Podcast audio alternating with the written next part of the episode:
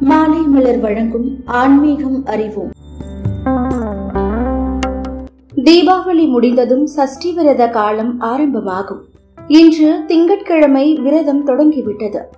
சஷ்டி விரதம் என்பது ஆண்டுதோறும் ஐப்பசி மாதம் அமாவாசையில் தொடங்கி சஷ்டி எனப்படும் வளர்பிறை ஆறாவது நாள் நிறைவுறும். முருகப்பெருமான் சூரனை வதைத்த நாளே கந்த சஷ்டி எனப்படுகிறது. சஷ்டியில் விரதமிருந்து அகப்பையாகிய கருப்பையில் கருவை தாங்கியோர் ஏராளம். ஆறுமுகரை வழிபட்டால் வாழ்வில் எந்த குறையும் வராது. வேலுண்டு வினையில்லை மயிலுண்டு பயமில்லை என்பது நாம் அனைவரும் அறிந்த ஒன்று.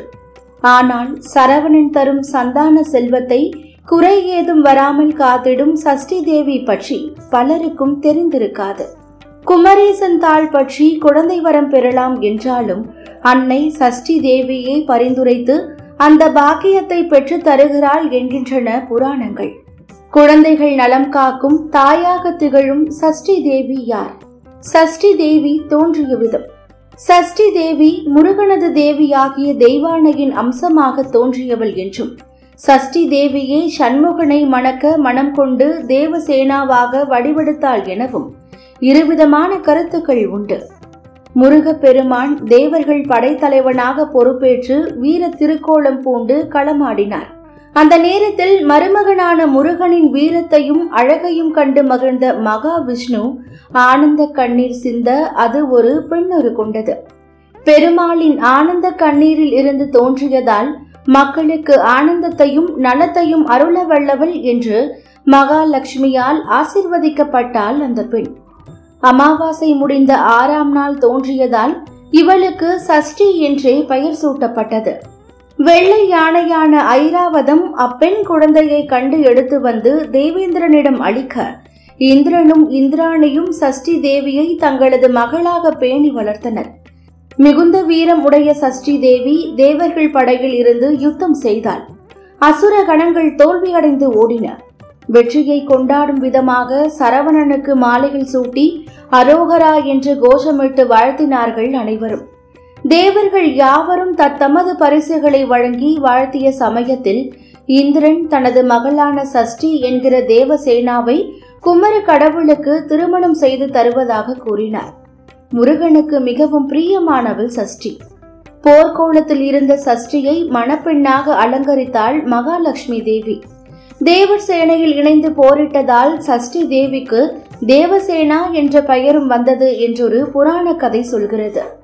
பொன்னாபரணங்கள் அழகான ரத்தின கிரீடம் இடுப்பிலே பல மணிகள் கொண்ட மேகலை புயங்களிலே தோல் வளைகள் கைகளிலே வைர நவமணி வளையல்கள் கால்களில் அழகான வெள்ளி கொலுசுகள் என அணிந்து அழகே உருவாக நின்ற தேவசேனாவின் வலைக்கரத்தை தனது தெய்வீக திருக்கரத்தால் பற்றி திருமங்கல நாணிட்டு மாலை சூட்டி மனம் செய்து கொண்டார் மயில் வாகனன் இதை ஒட்டியே சூரசம்ஹார நிகழ்ச்சியின் நிறைவாக தெய்வானை திருக்கல்யாணம் நடத்தப்படும் வழக்கம் வந்தது.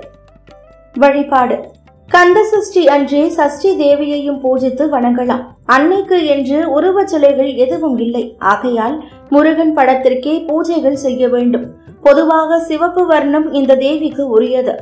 சிவப்பு நிற பூக்களால் முருகனை அர்ச்சித்துவிட்டு சஷ்டி தேவியை மனமுருகி வேண்டினால் போதும். தேவியின் அருள் கிட்டிவிடும்.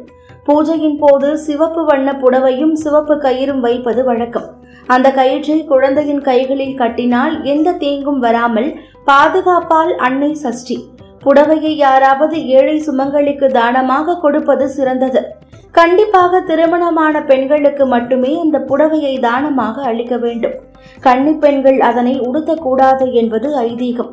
இந்த வருடம் நவம்பர் பதினெட்டாம் தேதி கந்த சஷ்டி வருகிறது. அன்று நாம் முருகனோடு சேர்ந்து அவனது பிரியத்திற்குரிய தேவியான சஷ்டியையும் பூஜித்து வணங்கி சந்தான சௌபாக்கியங்களை பெற்று நீண்ட ஆயிலும் ஆரோக்கியமும் உள்ள குழந்தை செல்வங்களுடன் ஆனந்த வாழ்வு வாழுங்கள்.